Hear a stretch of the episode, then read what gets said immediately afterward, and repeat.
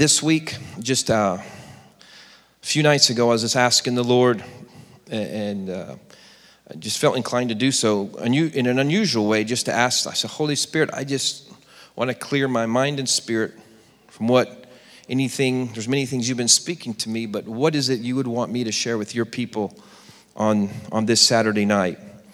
And um, I ask in general, it's not like it's a novel idea that a minister or pastor asks Holy Spirit what he should share with the people. But there was, uh, there was something, I was going in a certain direction with it, and there was just a redirection from, from the Holy Spirit. And that night he began to speak to me. And um, I'm going to share with you the advanced tool of gratitude. And you can say, oh, no, this is not going to be revelation. This is going to be boring stuff I already know. It's not.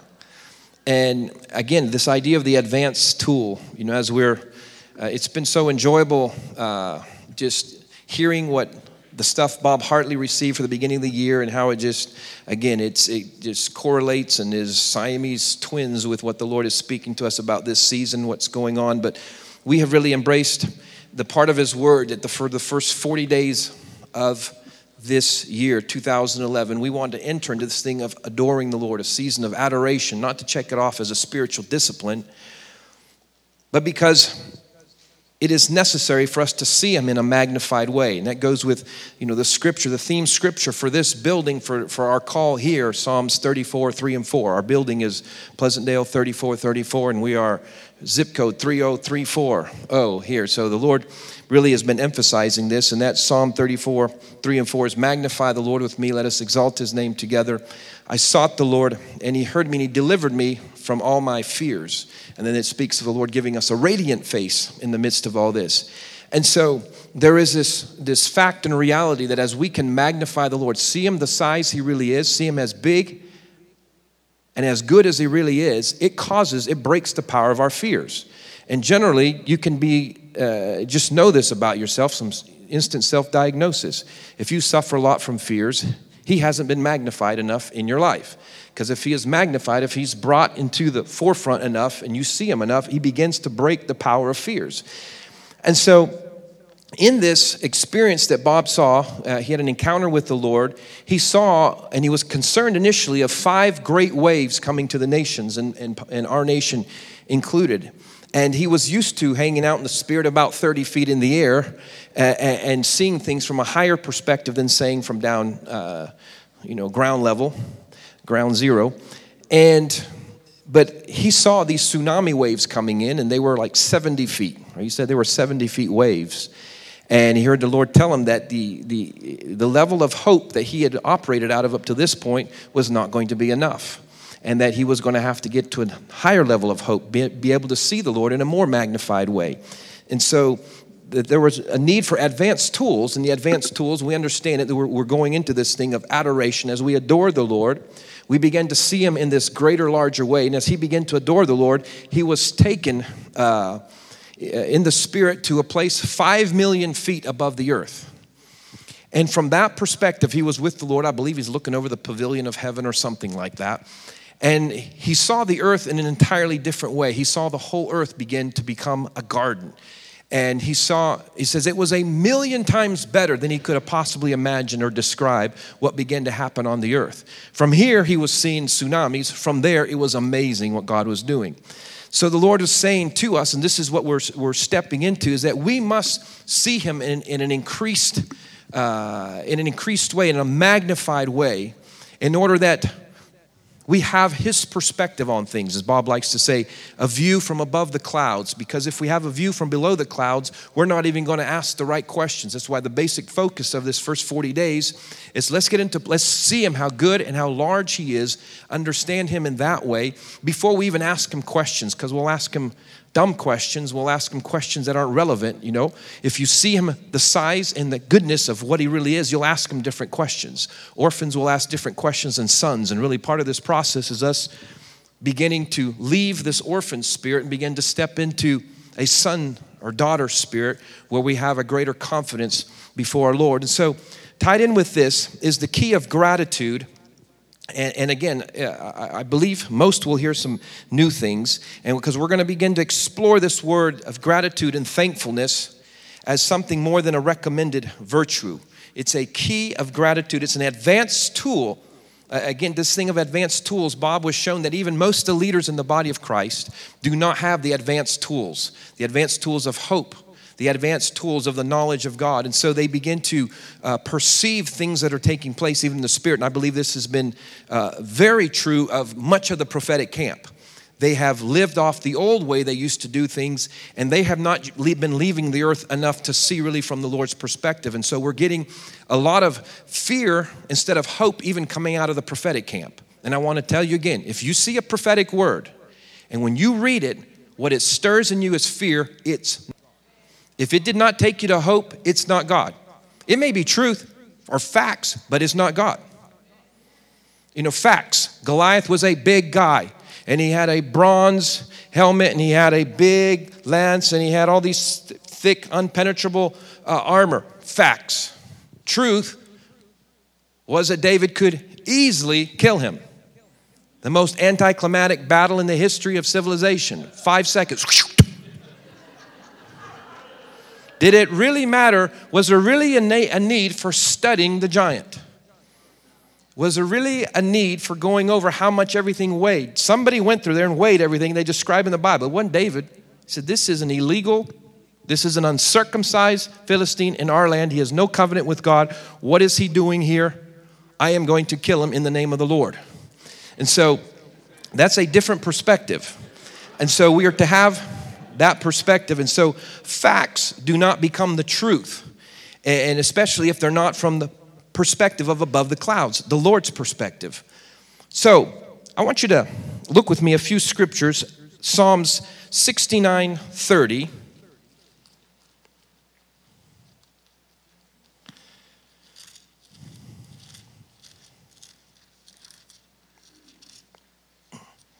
Psalm 69 30. I will praise the name of God with a song. I will magnify him with thanksgiving. This is kind of our entrance into this specific word on the advanced tool of gratitude. And it's gratitude towards the Lord, thanksgiving towards the Lord. David begins to say how he will magnify him. We've given you the scripture, Psalm 34, 3 and 4, to magnify the Lord. We find out here that a key, one of the ways of magnifying Him, making Him larger, making Him larger in our life, is when we can begin to enter into thanksgiving. So there's a value, there's several values at this, this key of gratitude. Yes, it is a basic virtue. Uh, and it's, it, it's, it's, but the other thing is he gets magnified when we thank. When we, we have gratitude to the Creator, yes, it is a basic duty of mankind. But above the ought to aspect of it, Thanksgiving, gratitude, it does much more. Uh, gratitude unlocks the treasure of your own heart. I'm going to say that one more time. Gratitude unlocks the treasure of your own heart. It magnifies God, it re images Him in your life, thus activating the part of Him you are aware of say that part again too. Gratitude to the Lord, thanksgiving to God, magnifies God, causes Him to be seen in a larger way. It re images Him in your life, thus activating that part of Him that you are aware of. One of the reasons we live way below the level of everything that we're supposed to peace, joy, happiness, provision, all kinds of things is because we have not been able to have Him re-image, seeing this re-image of himself close to us, and so we have not seen this part of activated into our life. Thankfulness unlocks your heart to his image.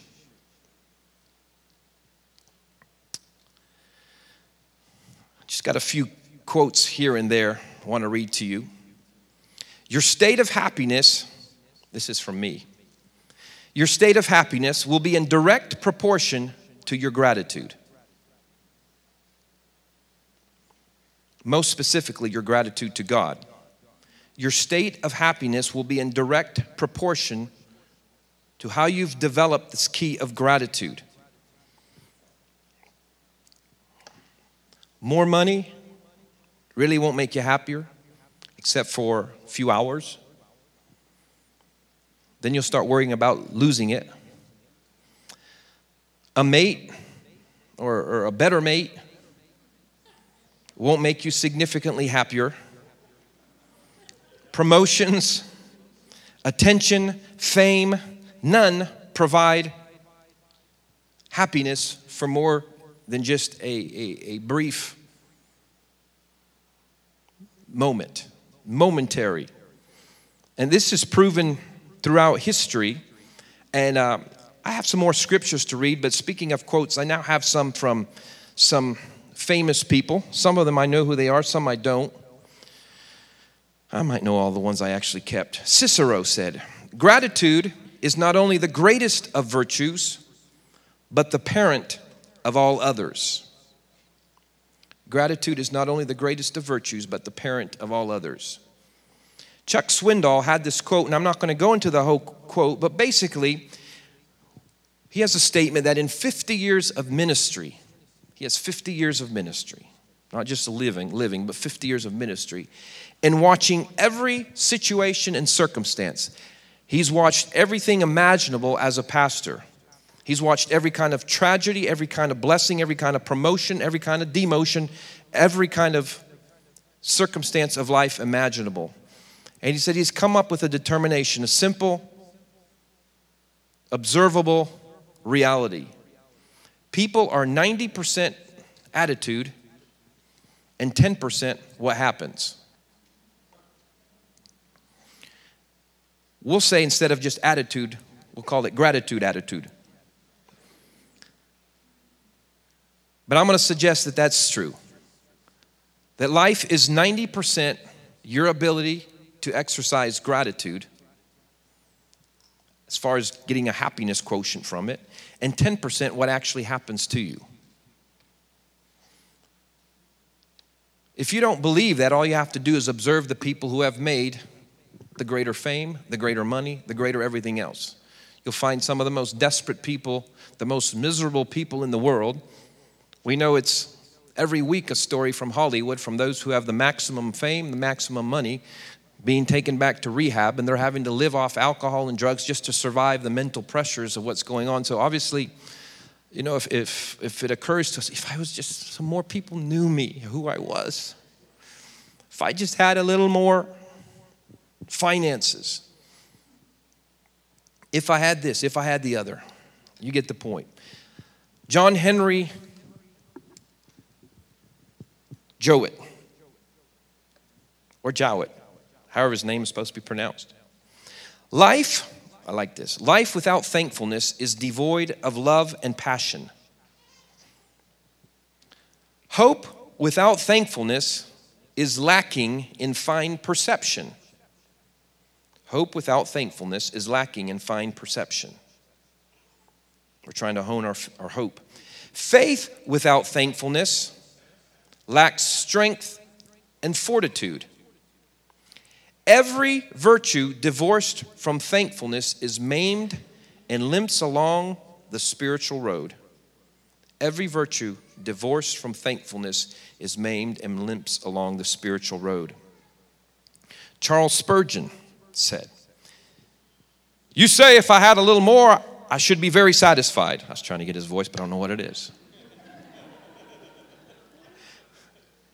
You say, if I had a little more, I should be very satisfied. You make a mistake. If you are not content with what you have, you would not be satisfied were it doubled. I want you to know where I'm going is not to feel guilty about not being thankful enough. Probably already hit that one. Henry Ward Beecher Pride slays thanksgiving, but a humble mind is the soil of which thanks naturally grows. A proud man is seldom a grateful man, for he never thinks he gets as much as he deserves. It's just kind of insightful there.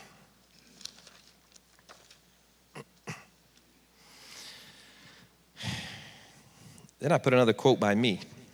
Not that it should be in the same category. But gratitude comes by the intentional gaze at a recognized characteristic of His beauty.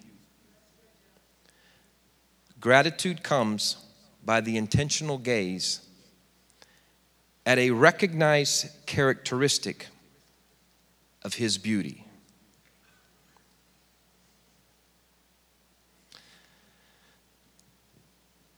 Do a couple more. One more. Harry A. Ironside. We would worry less if we praised more. Thanksgiving is the enemy of discontent and dissatisfaction.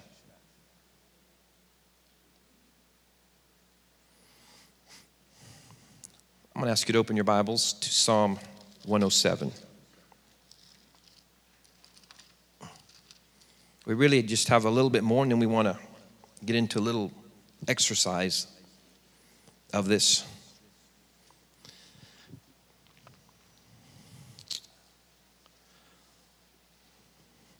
I believe there's an impartation even from some of the things that David writes. I remember years ago I was asking the Lord, What's the key of David? I've shared some of this before because it says, Isaiah, give us, he would lay upon his shoulder the key of David, and the key of David is you can open and shut. What you open stays open, what you shut stays shut. And I've heard many messages on, you know, what was the key of David? Well, he's a worshiper, he's a warrior, he's a prophetic guy, he's a king, he's, he's all these things. And, uh, and that's really what the Lord said. He said, The key of David is like a key, it has many little grooves, and you have to study his life. There's so many things of David, There's so many things and one of them is his heart of gratitude. One of them is how he would live out of thanksgiving. And uh, you'll see a lot of this in Psalm 107. We're just going to pick out some of the verses. And I believe there is just some impartation in reading the scripture on these things and something. Uh, just as I was reading, I know my heart just began to be f- uh, filled with thanksgiving for the Lord. Psalm 107, 1 Oh, give thanks to the Lord, for he is good, for his mercy endures forever. He says, Let the redeemed of the Lord say so. I want to ask you to, the redeemed of the Lord, say so. Oh, give thanks to the Lord, for he is good, for his mercy endures forever. He was able to identify not just that we should do it as a good discipline, well, it's you know, a good characteristic, good character qualities. Why he is good. He is good, and his mercy never ends. David would talk regularly. It's throughout the Psalms about the goodness and the mercy of the Lord. You know, even Psalm 23 Surely goodness and mercy will follow me all the days of my life. These are aspects of who he is. His mercy endures forever. His mercy personally towards you, towards your messed up brain and fleshy and selfishness. His mercy endures forever. He remains ever hopeful towards us in his view of us. He is good.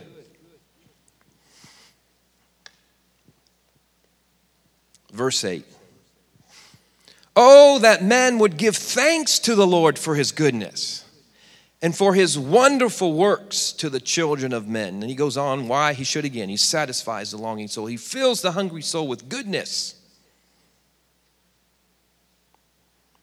Probably shouldn't go there, but that's why I can't just eat bad tasting food that's good for you.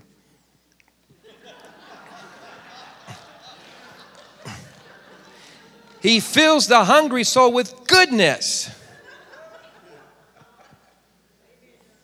There's got to be good tasting stuff, too. I better leave that one going. 15. Verse 15 Oh, that men would give thanks to the Lord for his goodness and for his wonderful works to the children of men. Goes on to tell another aspect of his goodness. Verse 20, 21 Oh, that men would give thanks to the Lord for his goodness and for his wonderful works to the children of men. Now, verse 22 let them sacrifice the sacrifices of thanksgiving. Declare his works with rejoicing. Even in that, sacrifice the sacrifices of thanksgiving. It's effort. It may not come out naturally up front.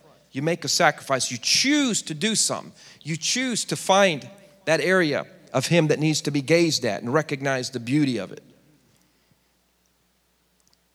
We'll get to that in a moment, too. Verse 31. Oh, that men would give thanks to the Lord for his goodness and for his wonderful works to the children of men. Let them exalt him also in the assembly of the people and praise him in the company of elders. Again, goes on, all the things he does. And he closes that chapter with verse 43. Whoever is wise will observe these things, and they will understand the loving kindness of the Lord. Whoever is wise will notice God and thank him.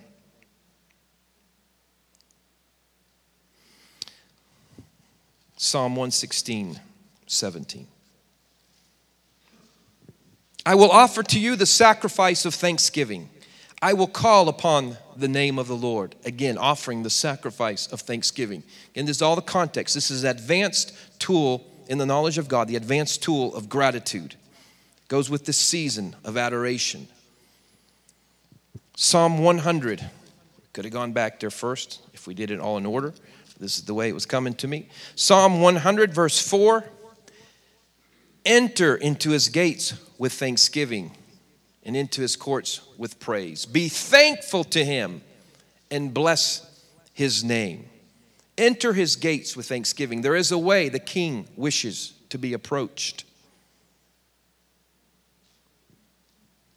We won't look there, but Psalm 95 2 says, Come before his presence with thanksgiving. You go, well, why does he, is he insecure or what? Why does he need to be thanked as we come into his presence? Well, how do you like to be approached? By your kids, your husband, your wife? Doesn't it just change everything if they come to you and first, before they ask you if they're your kids for more things, I just want to thank you for. It's like, oh, so your heart just opens up. And then you can hear the rest of what they have to say. Well, we are in his image. We have this similarity. He is, you know, he is way above us in every kind of way. He has perfect emotional response. We have mixed responses, but there is a similarity. And he says, This is the way we enter, this is the way we connect him. We come and we thank him. And his heart is just open towards us, and it opens up our own heart. Enter his gates with thanksgiving.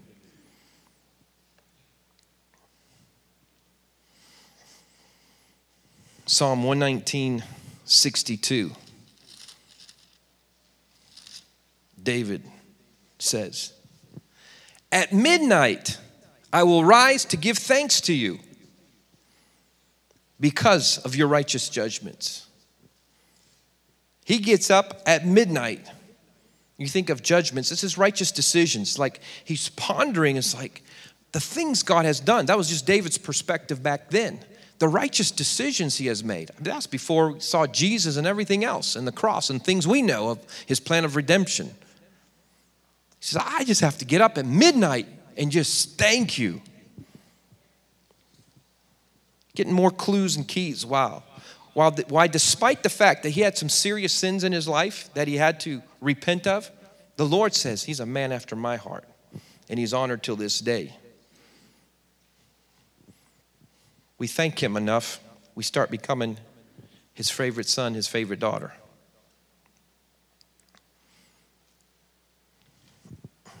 Last scripture Nehemiah 12.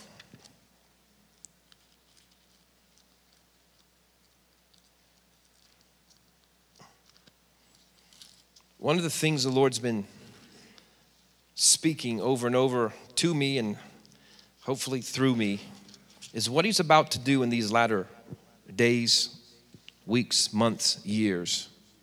It is going to be awesome. It is going to be amazing. It's going to be good. And He's going to do it one way or the other. He is the guarantor of every good thing that's going to take place in the last days. Again, we got to get that straight. He is sovereign, He's in charge.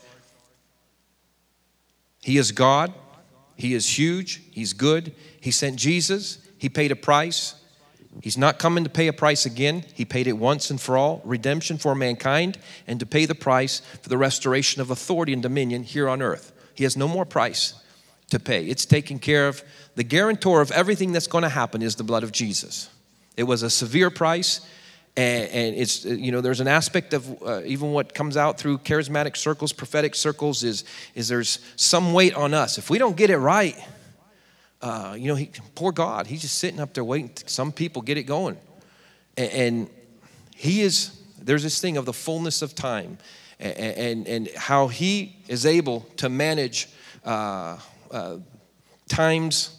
And, and, and, and, Ephesians 1 talks about the fullness of time when he wraps up all things into Jesus, to his son, and in him. And you read Ephesians 1 and you, uh, you have a hard time believing anything other than the absolute sovereignty of God, even though we have free will.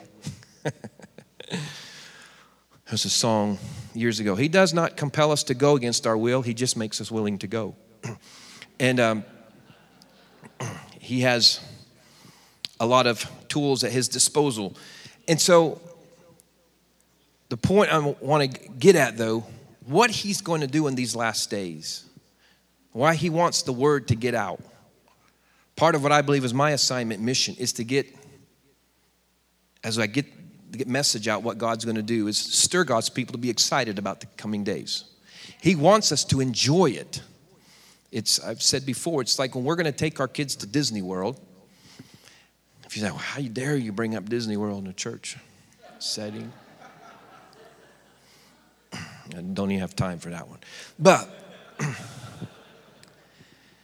You tell your kids you're gonna, you don't just surprise them and drive and then here's Disney World. You tell them weeks, months, maybe a year ahead of time. You want them to be excited about it so when they get there, there's the whole excitement ahead of time, before, during, and after. Well, what he's gonna do on planet Earth, he wants us to enjoy it before, during, and after. He wants people to carry it with joy. The kingdom of God is righteousness, peace, and joy in the Holy Spirit. It's part of the DNA. The kingdom comes that way. The coming kingdom, when it talks all these scriptures about he's shaking everything so he can release his kingdom, we are receiving his kingdom, it's coming in joy. And so we have to know how to receive his joy, be excited about it. All that to go in Ephesians, I mean, Nehemiah 12. You know, this was this whole story of Nehemiah being awakened by the Lord in his, in his spirit. And, and in short order, once he's awakened to what his responsibility is, he gets the people together and they rebuild broken down Jerusalem. Jerusalem had been for over 100 years just trodden upon, it's just a broken down city. And uh, he gets God's people fired up, gets a message there. Many things take place. And so uh, in relatively short order, they rebuild the walls of Jerusalem. There's this whole excitement about a city being restored. That same God exists now. He's not just interested, He is most interested in people getting saved. But He's not just interested in that, He has a plan here on earth. Again, creation groans and travails, Romans 8. Not just it doesn't say at all for Jesus to return. They're groaning, travailing. Where are the sons of God walking in the dimension of what they're supposed to walk in. And so they get this Nehemiah 12, they're done with the wall. And it's time to dedicate the wall. And this is what I want, the scripture I want to close with. Now, at the dedication of the wall of Jerusalem, Nehemiah 12, 27, they sought out the Levites in all their places to bring them to Jerusalem to celebrate the dedication with gladness, both with thanksgivings and sings, with cymbals and string instruments and harps and the sons of the singers gathered together from the countryside around Jerusalem, from the villages of the Netophathites, from the house of Gilgal, and from the fields of Geba and Azmaveth, something like that. For the singers had built themselves villages all around Jerusalem. Then the priests and Levites purified themselves and purified the people, the gates, and the wall. So I brought the leaders of Judah up on the wall Nehemiah says. He brings the leaders of Judah up on the wall and appointed two large thanksgiving choirs. For those of you who didn't think choirs were biblical, apparently there are. And appointed two large thanksgiving choirs. One went to the right hand on the wall toward the refuse gate. After them went Hoshaiah and half of the leaders of Judah, and Azariah and Ezra and Meshullam and Judah and Benjamin and Shemaiah and Jeremiah and some of the prophets the priest's sons with trumpets. Zechariah the son of Jonathan, the son of Shemaiah, the son of Mattaniah, the son of Micaiah, the son of Zaccur, the son of Asaph. They really wanted to know who it was. And his brethren, Shemaiah, Azarel, Miliah, just speak in tongues and you'll get to about five of them. Gilalai, Mai, Nathaniel, Judah, and Hanani. with the musical instruments of David, the man of God. I like how they call him. With the musical instruments of David, the man of God. He's just called the man of God. This guy full of thanksgiving. And Ezra the scribe went before them by the fountain gate in front of them, and they went up the stairs of the city of David on the stairway of the wall, beyond the house of David as far as the water gate eastward. The other Thanksgiving choir went the opposite way. I was behind them with half the people on the wall, going past the Tower of the Ovens as far as the broad wall, and above the gate of Ephraim, above the old gate, above the fish gate, the Tower of Hananel, the Tower of the Hundred as far as the sheep gate. So they stopped by the gate of the prison. So the two Thanksgiving choirs stood in the house of God likewise, I and half of the rulers with me. And the priests, Eliakim, Maaseiah, Miniamin, Micaiah, and with trumpets. Also, more, and these are the singers sang loudly with Jezrahiah, the director. They sang loudly. Also, that day they offered great sacrifices and rejoiced, for God had made them rejoice with great joy. I just, just that whole series of. Also, that day they offered great sacrifices and rejoiced, like overkill. They rejoiced, for God had made them rejoice with great joy. The women and the children also rejoiced so that the joy of Jerusalem was heard afar off. And I just want to make that point again. There's this whole context of joy and rejoicing, but it really comes out of this ability to recognize God and to see Him and to thank Him. And what we're going to do in just a moment, because I began to do this uh, myself, I just began, as I thanked the Lord, it was amazing what my own heart began to do and how it began to respond. This works this way to the Lord first, then it goes this way also. It goes uh, with those who are around us. But it is amazing that when you don't stop and try to take a moment to recognize what He's already done, how your heart begins to shut down and it begins to just want. Just wants. It wants more. I need more fame. I need more attention. I need i need more respect. I need more money. I need more something. And you don't realize how much you already have. And again the whole key of life i'm telling you this is a whole key of the happiness of our happiness the key of happiness this advanced tool of gratitude but besides that it's the way you approach the king. It allows you entrance into a deeper dimension of his heart to see more to feel more. And, um, you know, I was just amazing that they're here in the Old Testament, this old city of Jerusalem, they've rebuilt the walls, and they are rejoicing with great joy.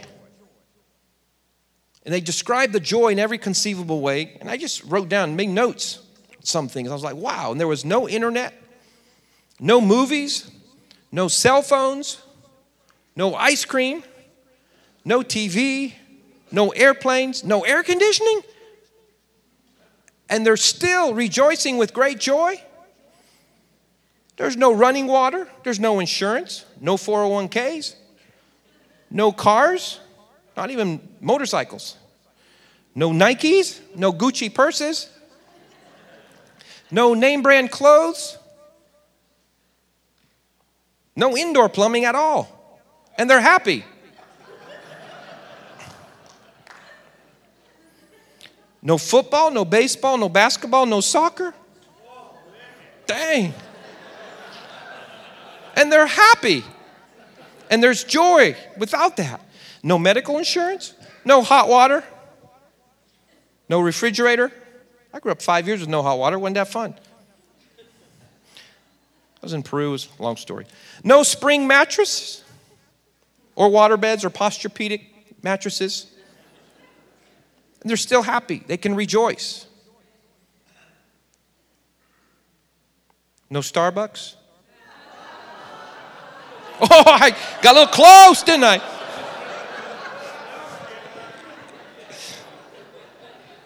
No Baskin Robbins? no toilet paper.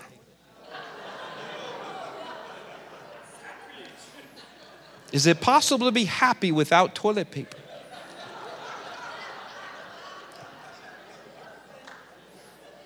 If you're thankful, all of these are overcome. No college degrees, no toasters, no Coca Cola. And yet, joyful.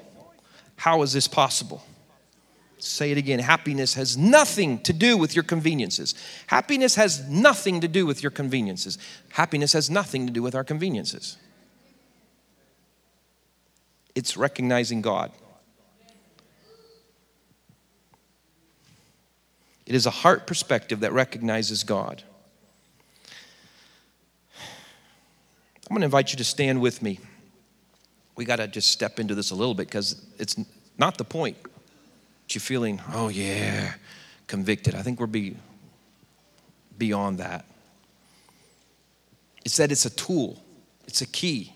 It unlocks our heart, it unlocks his heart, it unlocks deeper parts of his heart towards us, deeper parts of our hearts towards him. Relational growth.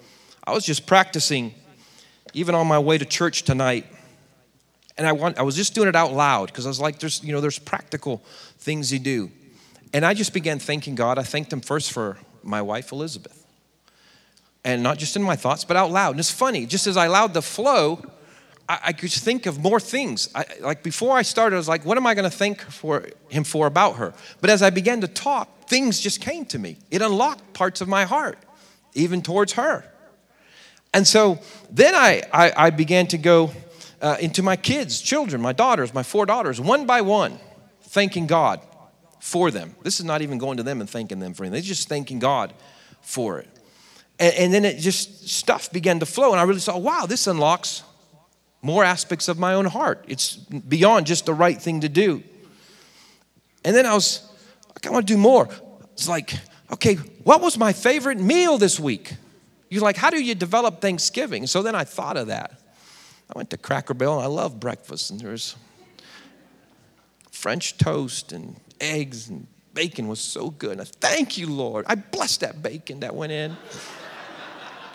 you satisfy me with good things. and um, sorry for, yeah.